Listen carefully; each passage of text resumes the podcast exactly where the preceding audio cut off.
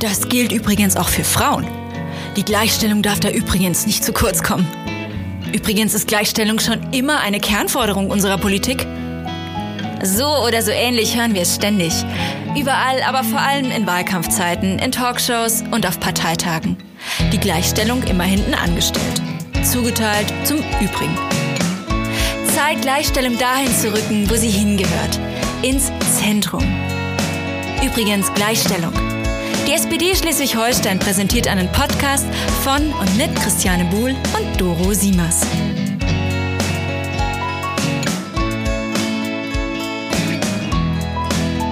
Hallo und herzlich willkommen zurück bei Übrigens Gleichstellung.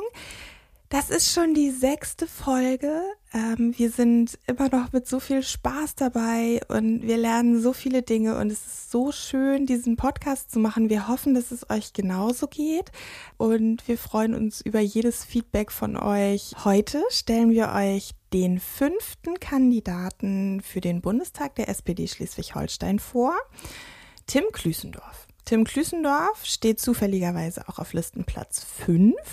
Der Landesliste zur Bundestagswahl. Vor allem ist er aber Direktkandidat in Lübeck und Umgebung. Zum Wahlkreis Lübeck gehören auch noch die Ämter Bergentin und das alte Amt Sandesneben. Da wohne ich, deshalb ist Tim mein Kandidat für den Bundestag und ich freue mich so, dass er das ist, weil ich Tim so gerne mag und wir kennen uns schon ganz lange, ungefähr so lange, wie wir bei den Jusos sind. Es ist immer wieder schön, mit Tim zu sprechen, zu diskutieren. Mit Tim ist politisches Arbeiten wirklich ganz, ganz angenehm und das, was es sein soll, nämlich immer an der Sache orientiert, das werdet ihr feststellen in diesem Podcast, dass Tim so ein richtig guter, junger Politiker ist, der mit richtig viel Ahnung dabei ist und mit richtig viel Engagement und Herzblut. Und dafür schätze ich ihn, deshalb mache ich auch extra doll Werbung für ihn. Ich erzähle euch noch ein paar Sachen über Tim, falls ihr ihn noch nicht kennt, weil Tim ist ein absolut engagierter Sozialdemokrat, seit 2007 in der SPD und seitdem eigentlich immer irgendwo aktiv. Tim ist 1991 in Lübeck geboren und seitdem ist Tim ein echter Lübecker Jung. Er ist in Lübeck aufgewachsen, er ist in Lübeck zur Schule gegangen, als Schüler in die SPD eingetreten. Tim war dann bei den Jusos sehr aktiv, unter anderem Kreisvorsitzender der Jusos Lübeck. Nach seinem Abitur hat Tim dann BWL und VWL in Hamburg studiert, hat einen Bachelor und einen Master gemacht und war die ganze Zeit nebenbei aktiv in der Kommunalpolitik. Tim war von 2013 bis 2018 Mitglied der Lübecker Bürgerschaft und war da jugendpolitischer Sprecher der SPD-Fraktion und Vorsitzender des Jugendhilfeausschusses. Seine Schwerpunkte waren Familienfreundlichkeit und Ausbau der Kinderbetreuung, aber auch die bessere Bezahlung der Sozial- und Erziehungsberufe und die Tarifgerechtigkeit der freien Träger der Jugendhilfe. Genau. Und vor allem hat er sich eingesetzt für Beteiligung und Mitbestimmung von Kindern und Jugendlichen in Lübeck. Dann kam 2018 und Lübeck brauchte einen neuen Bürgermeister. Heute ist Jan Lindenau Bürgermeister in Lübeck und das ist auch Tims Verdienst, der als Wahlkampfleiter damals gearbeitet hat und seitdem Jan Lindenau im Rathaus als persönlicher Referent unterstützt. Genau, und jetzt möchte Tim in den Bundestag. Und zwar mit dem Schwerpunktthema Sozialpolitik, aber auch Steuerpolitik. Und das sind Themen, die sind gleichstellungspolitisch so wichtig, dass wir uns so freuen, dass wir uns darüber mit Tim unterhalten können. Mir ist ein kleines Missgeschick passiert. Ich habe aus Versehen die ersten 10 Minuten des Podcasts nicht aufgezeichnet.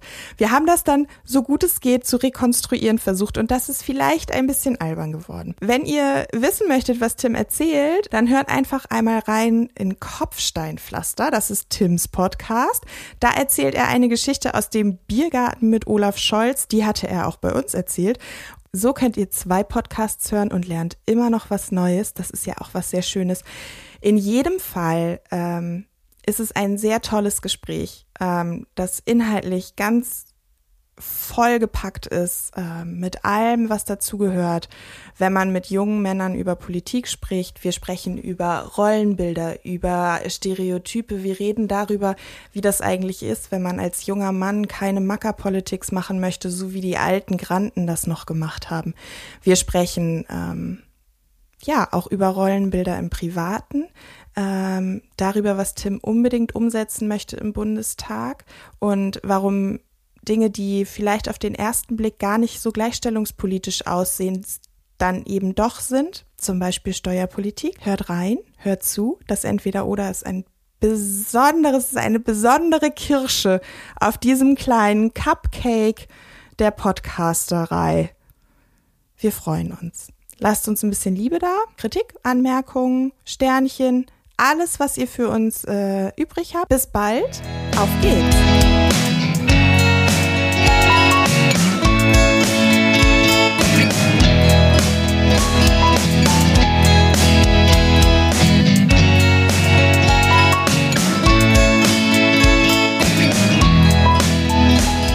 Hallo Tim! Hallo Doro! Schön, dass du da bist. Hallo, hier ist schön, Christiane, dass ihr da seid. Auch da. Hallo, genau, Christiane. Wir sind bei dir. Es ist wunderschön hier in Lübeck. Super schön in Lübeck. Ist die schönste Stadt in Schleswig-Holstein, oder? Ich finde auch. Hand aufs Herz. Also ich finde die Menschen hier auch wirklich sympathisch. Du auch, Christiane? Ja, ich auch. Gut. Schön. Wundervoll. Also. Schön, dass ihr euch so wohlfühlt. Also, Tim, wir fangen an. Lustige Frage zum Anfang. Mal gucken, ob sie dir zu philosophisch ist. Tim. Intellektuell könnte auch sein. Das könnte auch sein. Tim, wir sind uns ja sicher einig, dass das Private politisch ist, aber ist das Politische auch privat? Ja. Gut.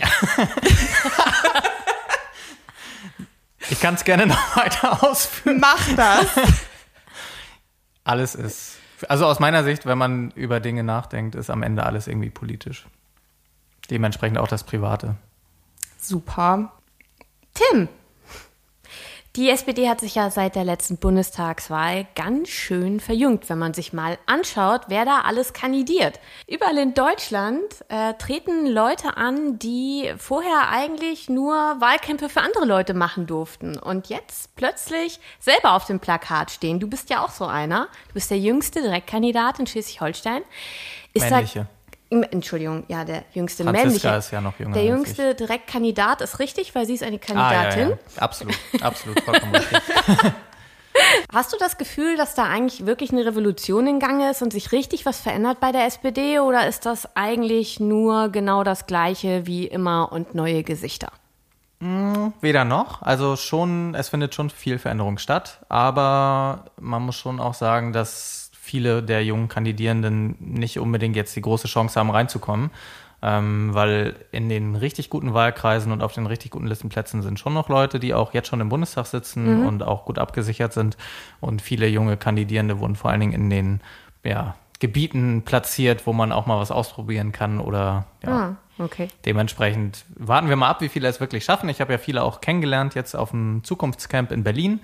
Und dementsprechend bin ich schon ganz hoffnungsfroh, dass die einen ganz anderen Drive auch nochmal reinbekommen in so eine Kampagne und unser Gesicht nach außen natürlich verändern. Aber wie die Fraktion am Ende aussehen wird, das schauen wir mal. Also da bin ich noch nicht ganz so zuversichtlich. Ja, in Schleswig-Holstein sieht es ja relativ gut aus mit euren Listenplätzen, deinem und von Franziska. Genau, wir sind auf 5 und 6. Das ist aussichtsreich auf jeden Fall. Nur... Ja, also ganz sicher sind eigentlich nur die ersten 4 Plätze und die sind ja auch wieder besetzt von langjährigen BerufspolitikerInnen und dementsprechend schauen wir mal. Super, ja, schade, aber nächstes Mal dann wird's besser. Genau. Dann seid ihr plötzlich 1 und 2 oder so. Man weiß es nicht. Das wäre auch. Schauen wir mal. Also Sönke hat uns erzählt, er kann sich auch vorstellen, nochmal eine Zeit lang Gastronom zu sein. Wer weiß. Gastronom möchte er sein. Ja. Und wo? Bei sich zu Hause? In Eckernförde. So ganz genau haben wir das nicht besprochen. Wir haben ihm dann einfach so eine Eckernförder Hafenkneipe angedichtet. Aber sehr gut, sehr gut. Er hatte da nichts dagegen, glaube ich. Aber hatte nicht jeder schon mal den Wunsch, irgendwie eine eigene Kneipe aufzumachen? Also ich nicht. Ich glaube trotzdem, in der SPD ist das ein sehr verbreiteter Berufswunsch. Ich kenne viele, die das mal lose geplant haben. Und es ist, glaube ich, so ein Problem von... wenn der Wirt sein bester Kunde ist. Ja. Ja. Ich weiß, was du meinst, aber ich hatte, glaube ich, auch Bock, auch wenn ich zu wenig Ahnung davon habe. Aber ich müsste mir dann Leute ranholen, die davon richtig Ahnung haben. Sönke zum Beispiel. Wenn du anfängst, dann kann Sönke genau, ja dann sein. Genau, machen wir zusammen Wissen. Als Business auf. Ja. Ja, wir gucken mal.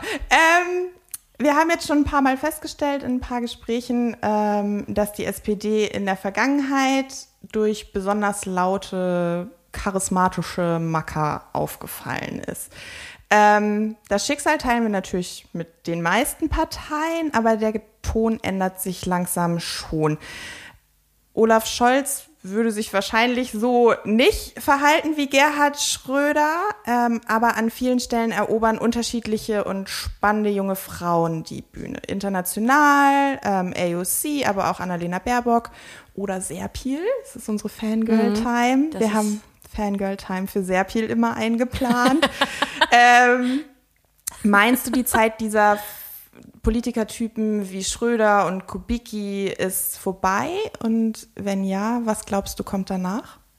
Tja, die Frage ist gar nicht so einfach zu beantworten, weil man das, glaube ich, so pauschal nicht sagen kann, weil ja auch in der Gesellschaft einfach die Leute auf unterschiedliche Politiker und Politikerinnen-Typen stehen. Und mir zum Beispiel auch häufiger mal so ein Wunsch danach begegnet, schon manchmal auch ein bisschen pöbeliger und machomäßiger zu sein. Also das ist richtig so eine Erwartungshaltung, die an mich adressiert wird, der ich aber überhaupt nicht nachkommen möchte. Und diese Erwartungshaltung wird mir aber vor allen Dingen von älteren Menschen entgegengebracht, die halt damit aufgewachsen sind, dass wenn man irgendwie in einem Bierzelt auftritt und da vor 200 Leuten redet, dass man auch nicht mal einen raushauen muss und auch mal ein bisschen unter der Gürtellinie, das darf ruhig mal sein und auch mal auf Kosten von anderen.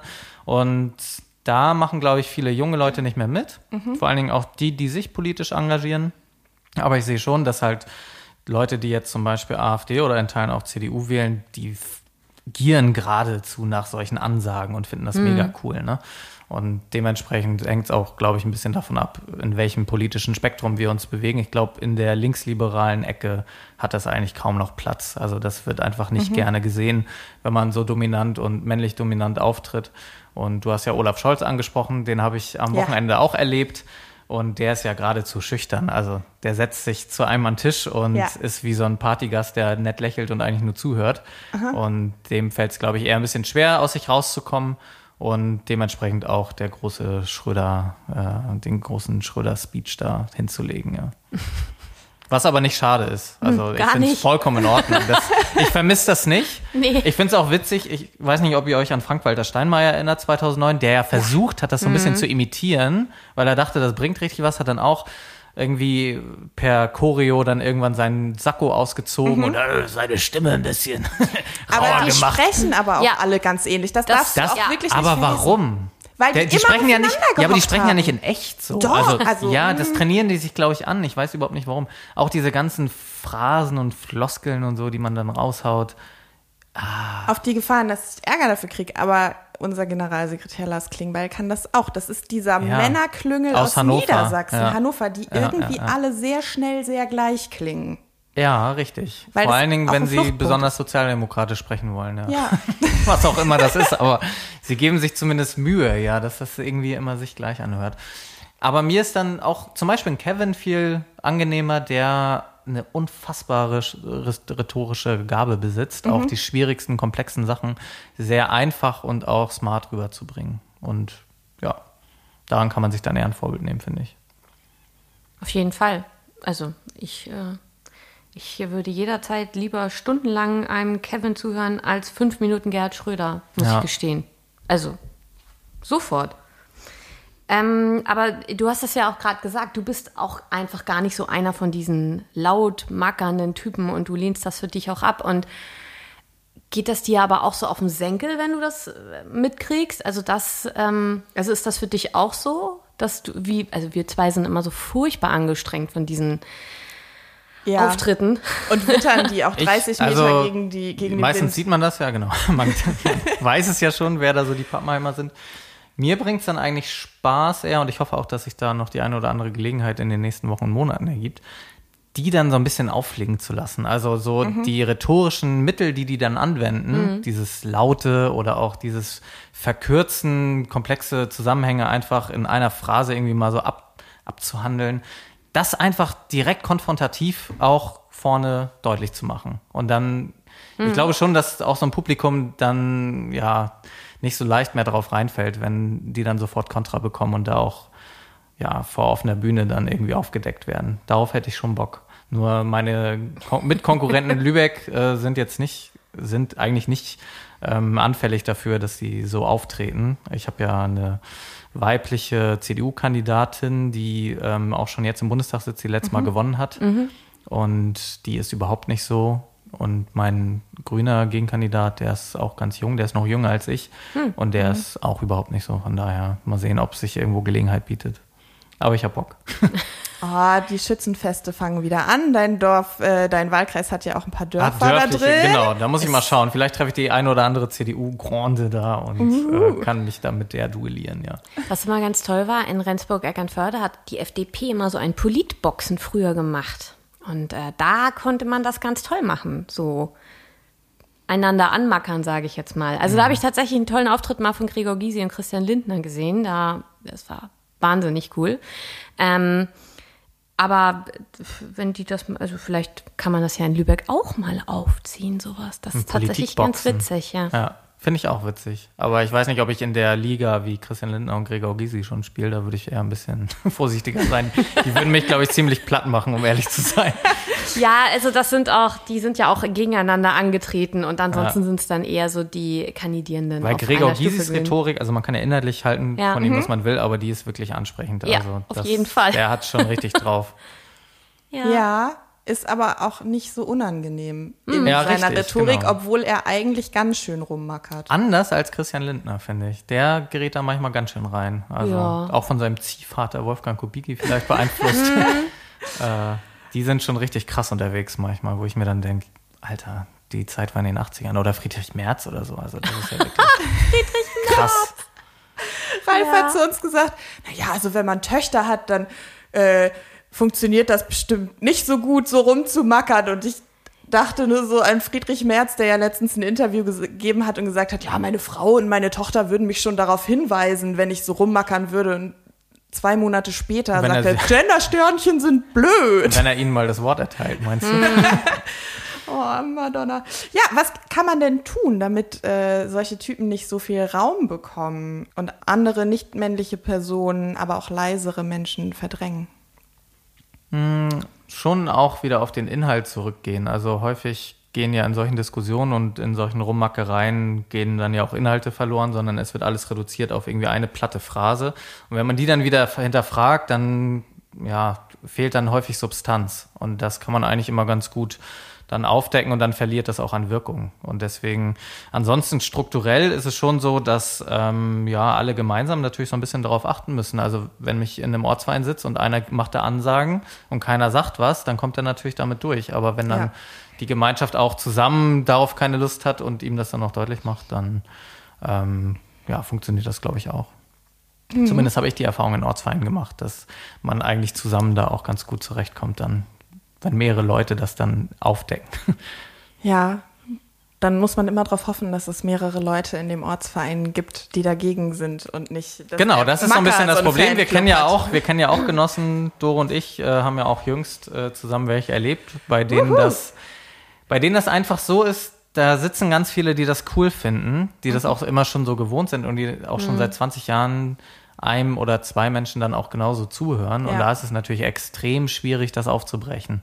Weil was soll man da machen, ne? Traut sich ja auch keiner was zu sagen. Alle kommen irgendwie so, haben sich da eingerichtet. Und dann ist es sehr schwer. Und dann kommen da so zwei von außen und haben mal ein Widerwort. Ja. Und auf einmal fällt allen die Kinnlade runter. Aber langfristig verändert sich da, glaube ich, dann trotzdem nicht so viel, leider. Was kann man denn in Sitzungen machen? Wenn das passiert. Also einfach nur widersprechen, direkt ansprechen, auch mal sagen, ey, du mansplainst hier gerade echt doll. Oder Wie begegnest du solchen? Du bist ja so ein richtiger Parteisoldat, ne? Wenn ich das mal so sagen darf, im besten Sinne. Also weil ich alle Gremien und... alles schon mal gemacht hast und überall schon mal gesessen hast. Ich muss tatsächlich zugeben, dass mein Lübecker Kreisverband eigentlich immer relativ angenehm war. Mhm. Und bis auf eine Ausnahme haben wir solche Typen eigentlich kaum. Deshalb war ich damit nicht so krass konfrontiert. Ich habe es dann eher im Fernsehen oder so gesehen, wenn ich dann tatsächlich Sigmar Gabriel zugeguckt habe, der ja auch da ein Experte drin ist, der ja auch dann lange Parteivorsitzender war. Aber wenn ich jetzt an meine Kreisvorsitzenden oder auch an die Fraktionsvorsitzenden zurückdenke, ist das eigentlich alles immer ziemlich auf Augenhöhe und im Rahmen gewesen. Deswegen gab es da nicht so viel Anlass. Und auch selbst auf Ortsvereinsebene oder bei den Jusos gab es immer eine ganz gute, angenehme Diskussionskultur. Ja, dann reitet ihr mal voran. Wir reiten voran, genau. Ich weiß ja, dass das in teilweise ländlich geprägteren Kreisverbänden und Ortsvereinen manchmal ein bisschen anders ist, weil es da noch so diese klassischen Dorfhäuptlinge gibt. Das sind nicht nur Dorfhäuptlinge tatsächlich. Ja. Also zumindest nach dem, was ich so erlebe bei uns auf dem Land, sondern die kommen auch aus den Kleinstädten. Ja. Also ich habe die Erfahrung jetzt ja auch gemacht mit einem. Und da muss ich auch zugeben, da saßen wir ja beide in der Sitzung und haben ja auch beide nicht groß agiert. Also wir haben ja unseren Senf zwar zugegeben und auch was dazu gesagt, aber brechen konnten wir das jetzt nicht. Nee, aber ich habe da ja schon mal gesessen und da habe ich ihm ordentlich Kontra gegeben und das sorgte dafür, dass ich gut mit den paar Frauen, die da sind, ins Gespräch gekommen bin und auch gleich und dass die auch... Ich bin ja noch Gleichstellungsbeauftragte, dass die mir auch gleich so ein bisschen ihr Leid geklagt haben, in Anführungsstrichen. Aber ich glaube, für ihn und mich hat das nicht das Verhältnis verändert. So. Und er begegnet mir nicht anders oder bewusster. Und für ihn ist das nicht, hatte das jetzt nicht so einen Effekt, dass er sich mal Gedanken darüber macht, wie er eigentlich auftritt in solchen Sitzungen. Was, glaube ich, auch funktioniert, ist mit den gleichen Mitteln schlagen, was man aber eigentlich nicht machen will. Ja. Also genauso ihm gegenüber dann auftreten, auch so dominant, ihm ins Wort fallen, seine Aussagen verkürzen und die dann umdrehen und was weiß ich. Aber ja, also das ist auch ein Punkt, der mir häufig vorgeworfen wird, dass ich das halt nicht mache.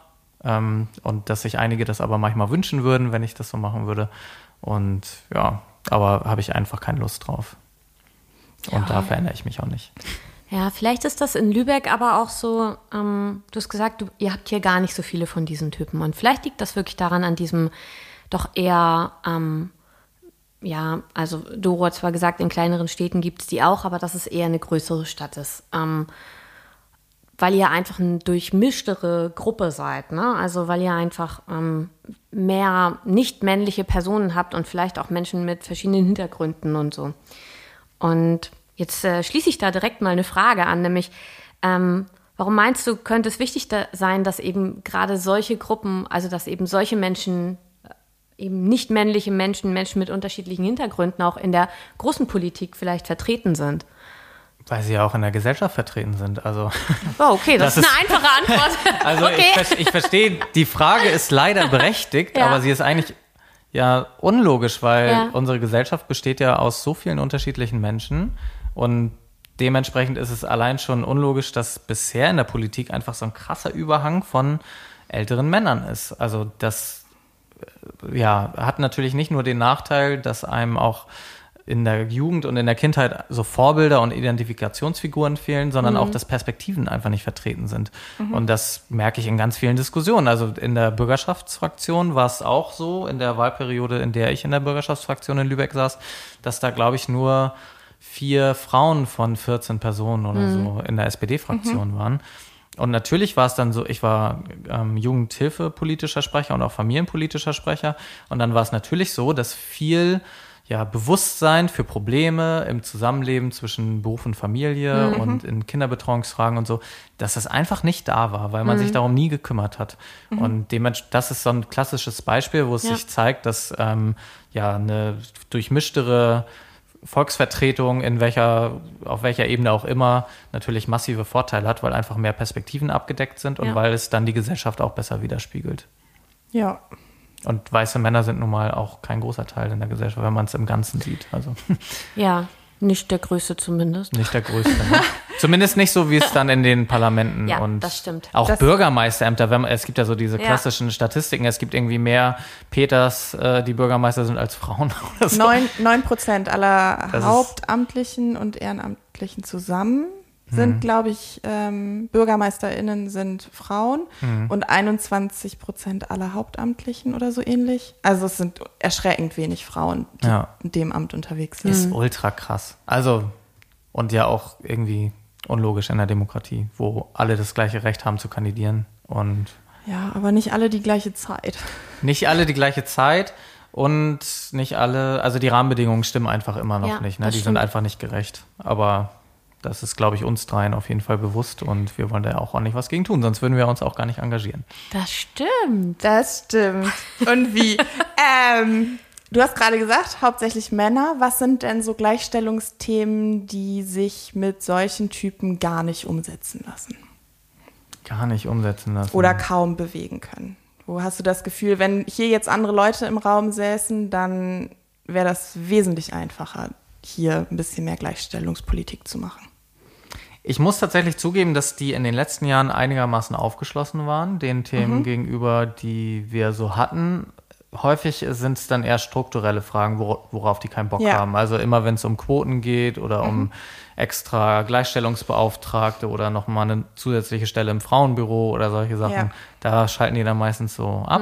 Aber bei den Rahmenbedingungen, die man sonst so schaffen kann, also gerade wenn es um Vereinbarkeit, Familie und Beruf zum Beispiel geht oder auch Aufsichtsräte, da ist auch ein bisschen besser gewesen, da haben die eigentlich auch, waren die immer offen dafür. Aber wenn es um Partei geht zum Beispiel, wenn es dann irgendwie eine ASF ist, die einen Frauenausschuss fordert oder was auch immer, da schalten die dann schnell ab und sagen, ach, das macht der Hauptausschuss mit, dafür brauchen wir nicht extra einen Ausschuss und so. Das ist so diese klassische. Also wenn es um Strukturen geht, sind die häufig nicht so aufgeschlossen, weil sie dann, glaube ich, schon auch Angst haben, dass in solchen Strukturen Dinge erarbeitet werden können oder dass einfach Diskussionen stattfinden, wo sie dann ausgeschlossen sind. Und das ist ja eigentlich das, was aber allen anderen Menschen... Das Ziel, ja. Genau. Was ja eigentlich allen anderen Menschen ständig so begegnet, wenn die nämlich in ihren Hinterzimmern einfach ihre Sachen abdealen. Ja. Und das muss man ja leider gestehen, ist ja auch schon immer noch ein beträchtlicher Teil der politischen Arbeit, dass Dinge außerhalb der Gremien unter bestimmten Kumpels und so ausgedealt wird. Ne? Absolut. Ja. Ich muss immer dran denken, gerade diese Diskussion um diesen Frauenausschuss da in Lübeck, damals ist auch echt so eine, da merkt man wieder, wie weit Lübeck eigentlich im Verhältnis ist, dass es überhaupt diese Diskussion gab. Also ich lässt da jetzt mal über Kiel. In Kiel ist das im Innen- und Umweltausschuss, das Thema Gleichstellung. Bam. So. Also bei uns ist es mittlerweile ganz, würde ich sagen, ganz annehmbar gelöst. Es ist jetzt ein fester Tagesordnungspunkt im Hauptausschuss, der ja der wichtigste Ausschuss ist. Ja, genau, das ist ein sehr wichtiger Ausschuss. Genau, es ist einfach der wichtigste Ausschuss der Bürgerschaft. Ja. Und da ist es immer, ich glaube Punkt 6 oder so, ist immer Gleichstellung. Ja. Und da kann man auch immer, ohne dass man sich an irgendwelche Fristen halten muss, auch Themen einfach noch voranbringen. Und das hat sich, glaube ich, jetzt ganz gut eingependelt. Aber wie gesagt, damals die Forderung nach einem Gleichstellungsausschuss, wo auch die ASF in Lübeck ja dafür war, ist dann in der Fraktion nicht gut angekommen. Ja, das ist halt so. Das passiert. Das passiert. Aber sonst die politischen Forderungen, die ansonsten so mitgetragen wurden, die waren, glaube ich, alle gleichstellungsfreundlich.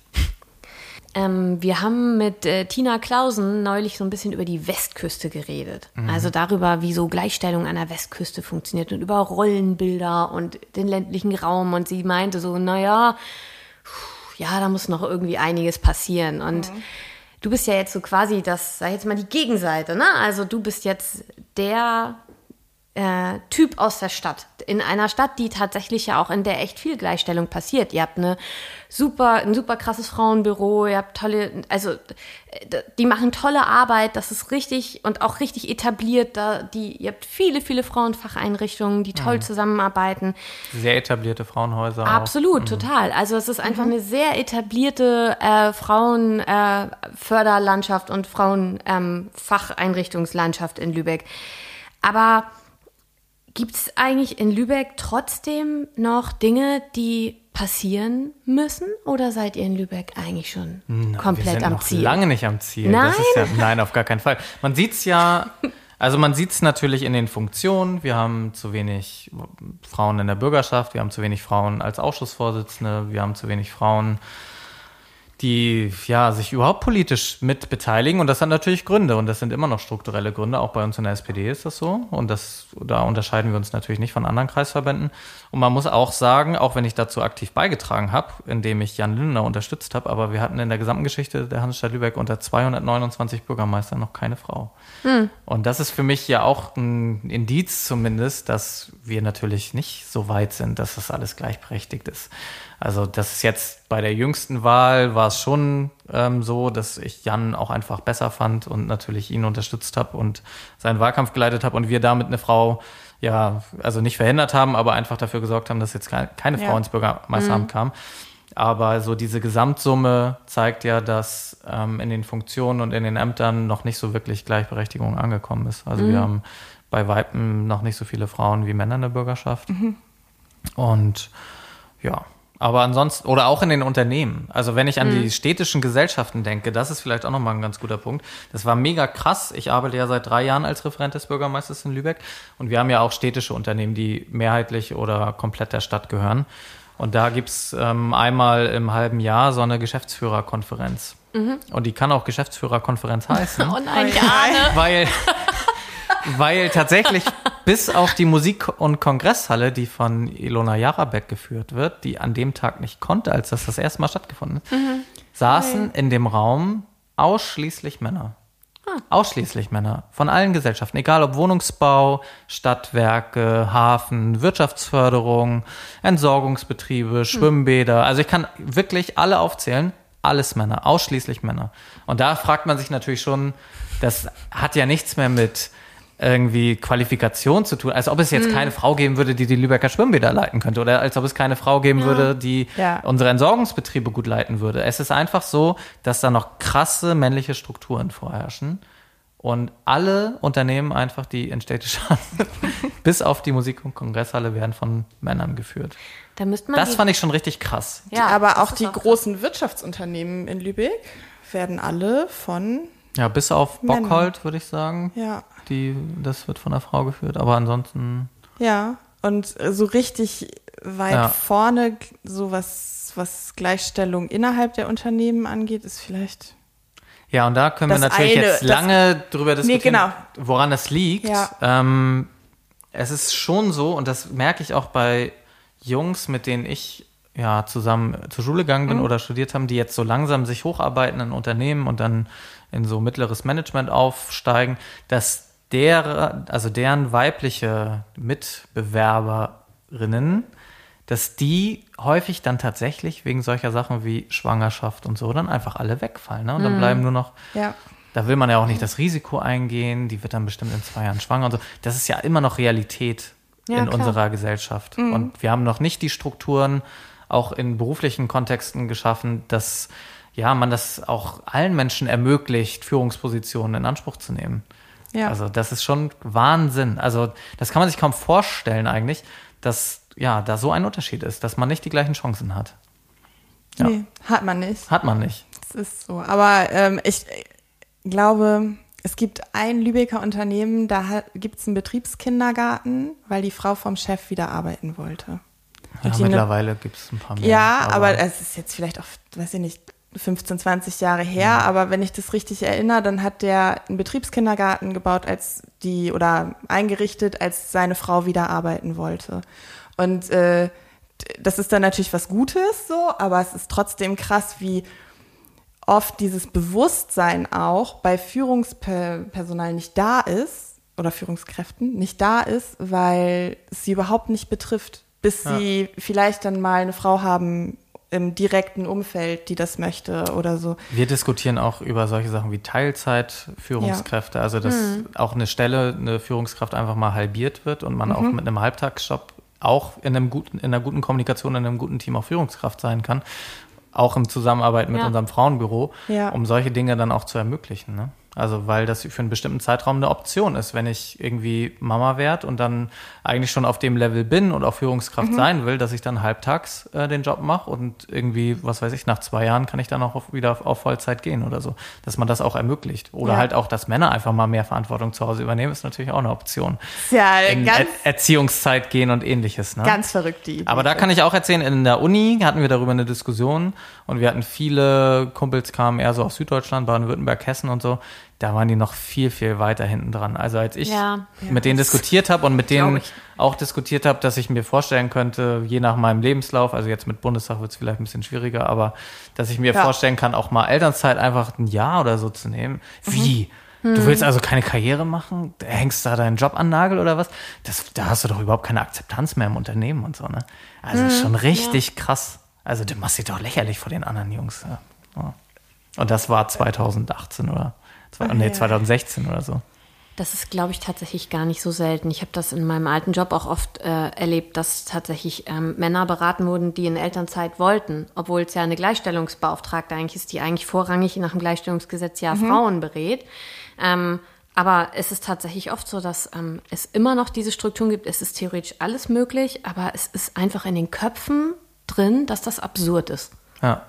Und dann hast du da so Hürden und dann bist du selber als Mann vielleicht auch unsicher, als werdender Vater, der auch mit dem ersten Kind oder so, und hast das noch nie gemacht und dann denkst du, oh Mist, was ist hier los? Kann ich das machen?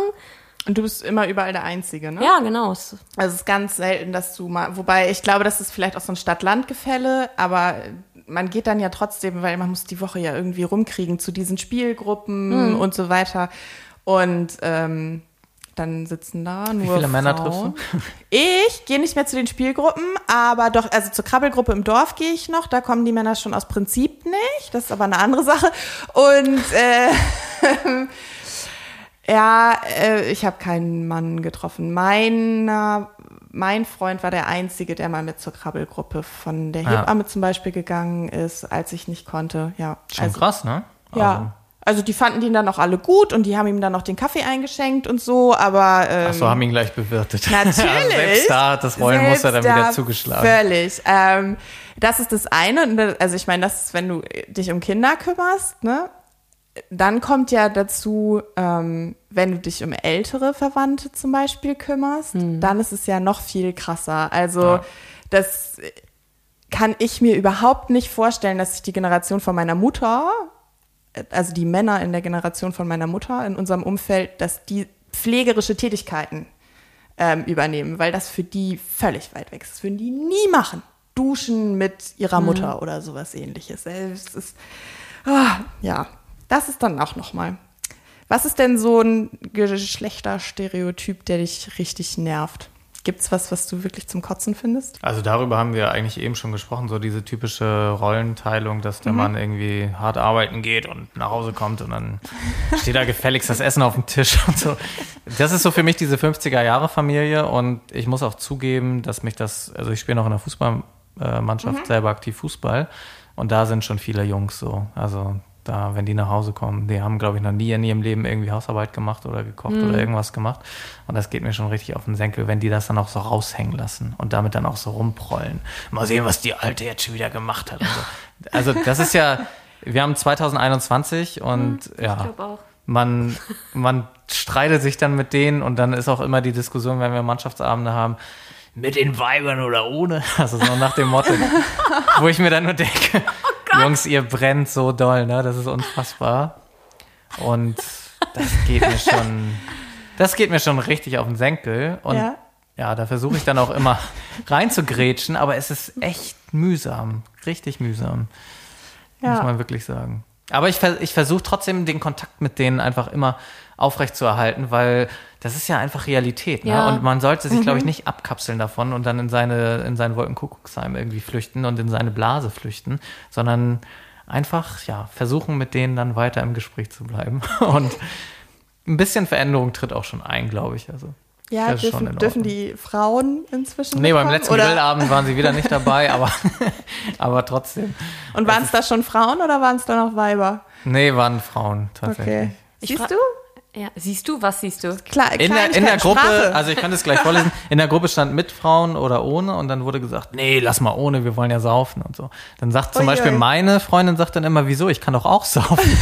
Also was ist das denn bitte für eine Regel, dass irgendwie die Frauen sind dann, ja, und auch bei der Auswahl der Getränke dann, ja, für uns gibt's Wodka und für die Frauen kaufen wir noch ein bisschen Sekt oder so. Ne? Da würde dann Sophia auf jeden Fall sagen, wieso, was soll ich mit Sekt? Das ist wirklich, und das sind so Stereotype, glaube ich, die mich am meisten nerven. Dass man ausgehend vom Geschlecht Verhalten unterstellt. Das geht mir unfassbar gegen den Strich. Und das geht mir übrigens auch bei mir dann gegen den Strich, wenn ich zum Beispiel irgendwie, keine Ahnung, was Süßes bestelle oder was mir dann halt besser schmeckt und dann kommt die Servicekraft an den Tisch und gibt es dann irgendwie so ad hoc auf einmal, was weiß ich, Sophia oder irgendwem, mit dem ich dann gerade unterwegs bin. Und dann sage ich, nee, ist für mich. Ach so, für dich. Ist klar.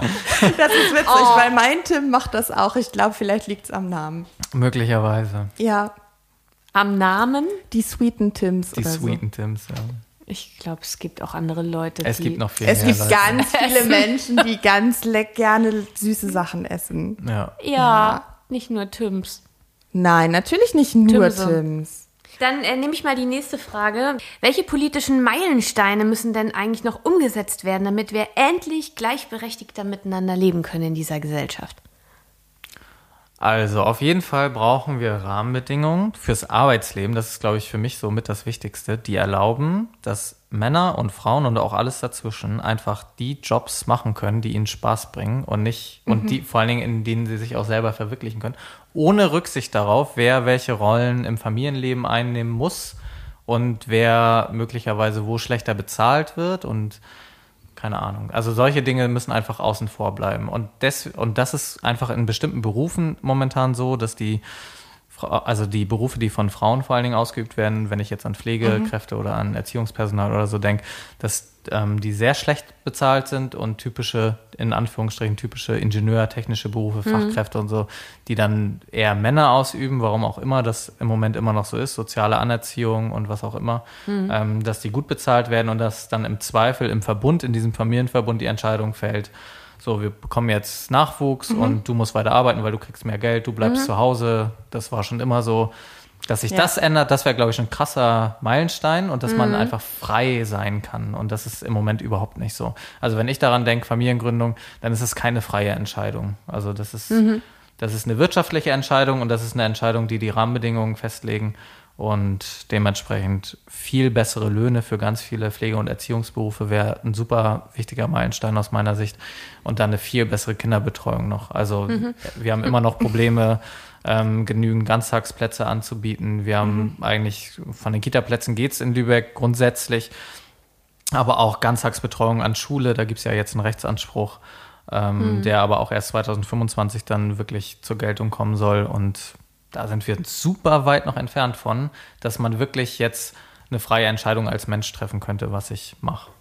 Das wäre, glaube ich, schon extrem wichtig. Und dann gibt es noch ganz viele gesellschaftliche Veränderungen, einfach im Rollenbild, die, glaube ich, weniger mit politischen Meilensteinen zu erreichen sind, sondern einfach mit der permanenten Thematisierung und der Sensibilisierung und auch wenn es nervt und auch wenn es manchmal die Sprache betrifft oder was, da sind wir alle auf einem Weg, also ich persönlich rede natürlich auch nicht perfekt, bemühe mich aber da irgendwie ein bisschen drauf zu achten und das sind dann eher so gesellschaftliche Prozesse, die man, glaube ich, nicht mit politischen Meilensteinen festlegen kann, sondern das wird sich ergeben, aber ich bin sehr überzeugt davon, dass es auch irgendwann so sein wird, ich hoffe schneller als langsamer.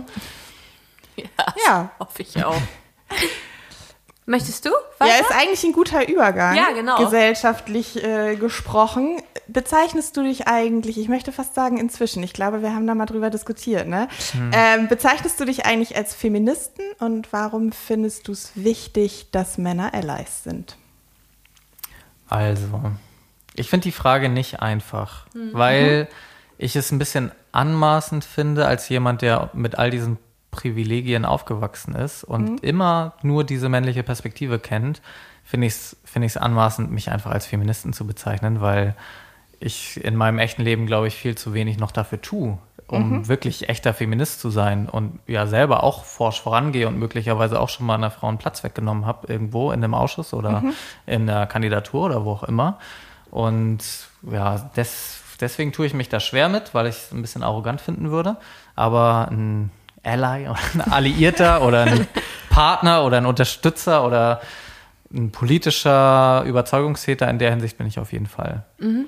Das würde ich schon von mir sagen. Und da habe ich auch bisher immer sehr aktiv auch darauf versucht, in so personalpolitischen Entscheidungen, also egal, ob es dann bei den Jusos war, als ich aufgehört habe, oder in meinem Wahlkreis zur Bürgerschaft, das waren alles immer aktiv gesuchte Frauen, damit da auch Nachwuchsförderung und Frauenförderung dann auch stattfindet. Also du machst quasi, du würdest dich nicht ausdrücklich als Feminist bezeichnen, aber deine... Aus Respekt einfach vor dieser Bezeichnung, weil ich es komisch... Also wenn ich verstehe unter einem Feministen, würde ich dann noch mehr verstehen als das, was ich im Moment wirklich dazu beitrage. Genau, was ich meinte ist, also, aber du hast im Prinzip diese feministischen Leitlinien. Auf jeden Fall. Also das ist im Prinzip... Ja. Doch, das würde ich schon für mich in Anspruch nehmen. Aber ich würde mich jetzt zum Beispiel nicht, ich weiß ja, Sönke macht das zum Beispiel, der stellt sich dann fett auf die Parteitagsbühne und sagt, ich bin Feminist. Mhm. Und dazu fehlt mir so ein bisschen, weiß ich nicht, finde ich krass, so eine Aussage. Also ich finde, richtige Feministen können eigentlich nur Frauen sein, aber gut, oder Feministinnen. Ich bin auf jeden Fall an Bord, da könnt ihr euch sicher sein. Ja, ich glaube, da sind wir uns sicher. Wie man das auch immer dann bezeichnet, ja. Ja. Gibt es weibliche Vorbilder für dich in der Politik oder auch privat? Ja, tatsächlich. Ich könnte natürlich so eine Standardantwort bringen, meine Mama, die natürlich in vielen Dingen für mich vorbildhaft ist, aber für mich hat eine Person Vorbildcharakter, mit der ich auch zusammen ganz viel im Moment mache, nämlich Annette Borns, die ist Senatorin in Lübeck gewesen und mit der habe ich zusammen einen Podcast. Und die ist in ganz vielerlei Hinsicht, also politisch, aber auch von ihrem ganzen Naturell, von ihrem Wesen. Sie ist immer neugierig, aufgeschlossen, zugewandt, nicht nachtragend, fair, auch mal ein bisschen lockeren Spruch auf den Lippen und so. Und das, also als Politikerin und als Verantwortungsträgerin ist sie absolut vorbildhaft. Und bei ihr habe ich mir schon vieles abgeguckt und ich verbringe ja jetzt viele Stunden mit ihr. Wir haben auch schon 21 Folgen gedreht, die irgendwie auch alle 45 Minuten dauern oder so. Und ihr könnt euch vorstellen, auch die Vor- und Nachgespräche. Man hat alle 2 Wochen so viel Zeit schon miteinander verbracht, dass und sie ist ja auch, kann zurückblicken auf eine richtig lange politische Karriere. Und das ist schon krass. Also für sie, also für mich eigentlich fast schon politisch mit das größte Vorbild eigentlich, so aus meinem engeren Umfeld. Ich kenne sie nur von Facebook. Da ist sie mir aufgefallen. Mehrfach. Positiv, hoffe ich. Ich glaube, in den allermeisten Fällen schon. Ich glaube, einmal waren wir nicht einer Meinung, aber das ist ja nicht zwangsläufig das Schlimmste, oder? Genau. Das muss ja nicht immer sein. Es geht ja um eine respektvolle Auseinandersetzung. Also man muss sich einfach mal vorstellen, die Frau ist ja jetzt auch schon über 70.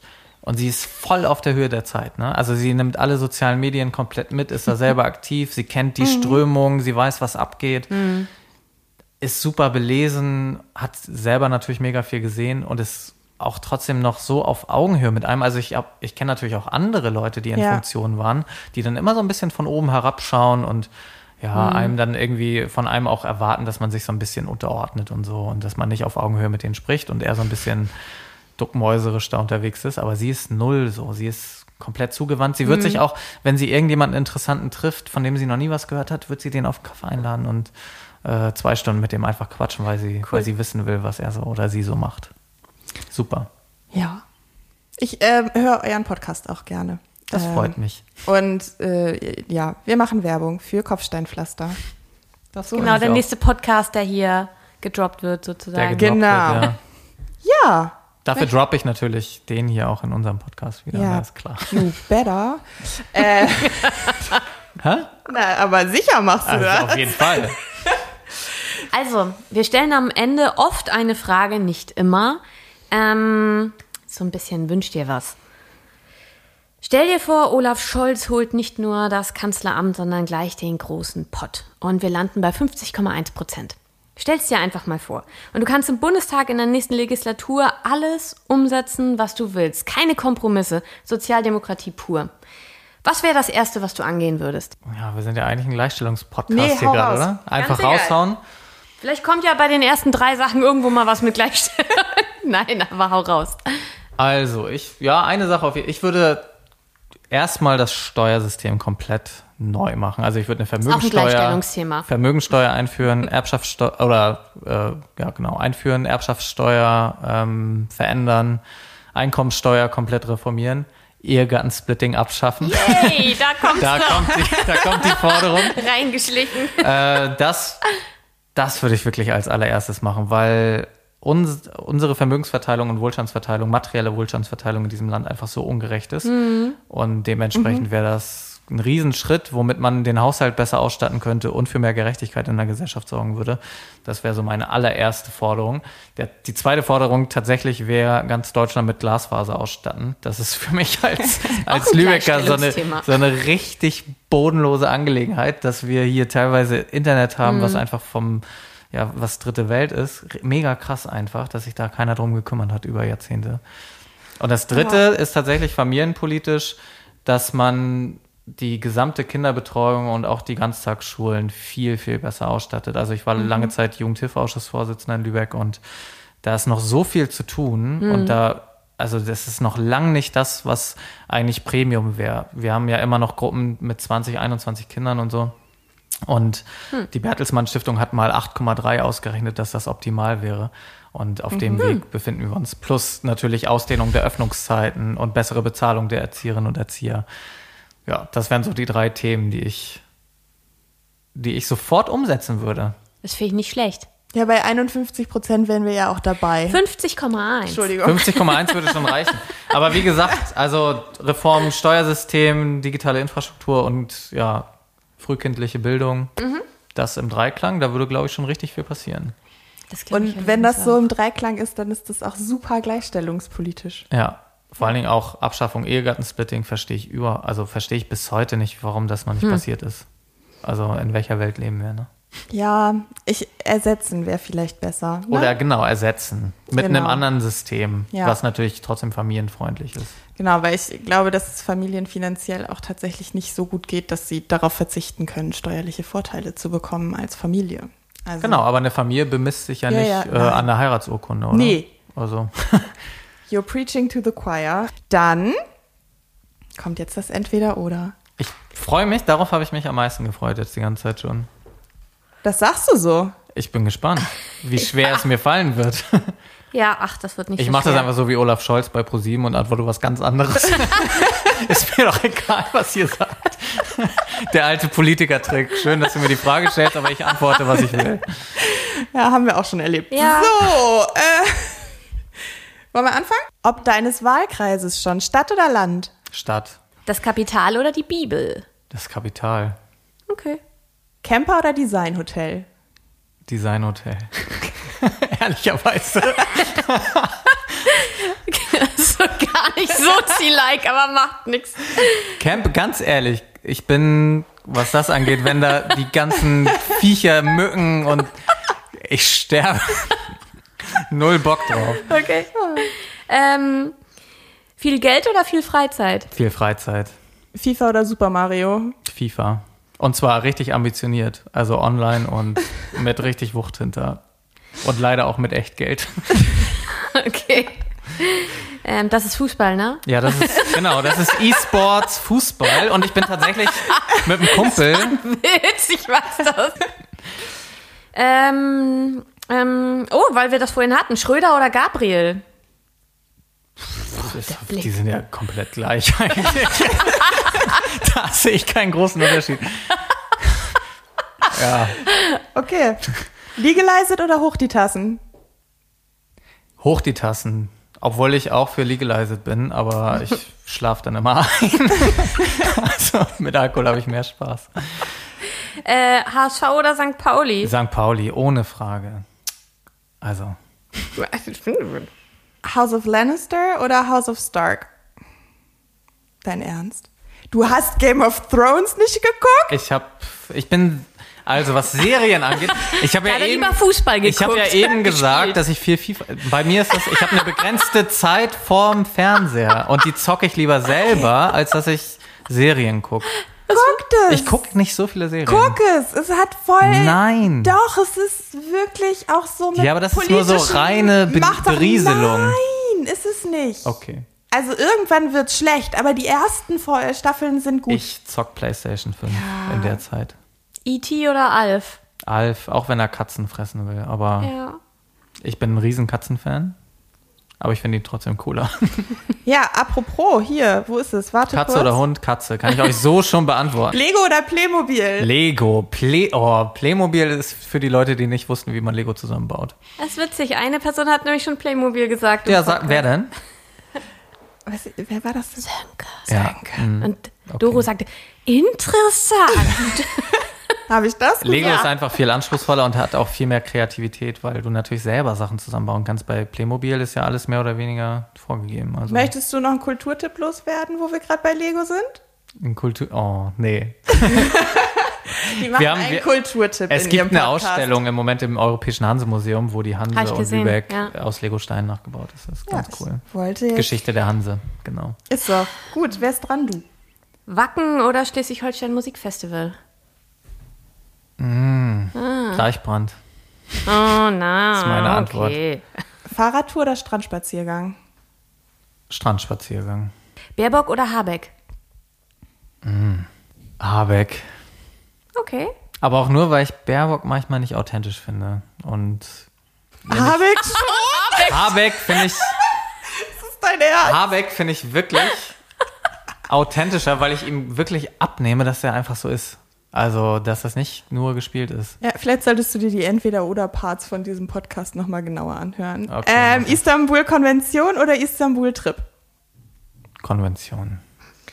Nashorn oder Einhorn? Nashorn. Ich finde Nashörner eigentlich ganz sympathisch. Ich auch. Die machen lustige Geräusche. Einhörner sind ja irgendwie nicht so existent, leider. Außer als Memes und... Ja, auch wenn Doro mich jetzt hasserfüllt anguckt, aber ich habe noch nie eins gesehen. In meiner Welt gibt's die. Genau, ich glaube mal an die Magic.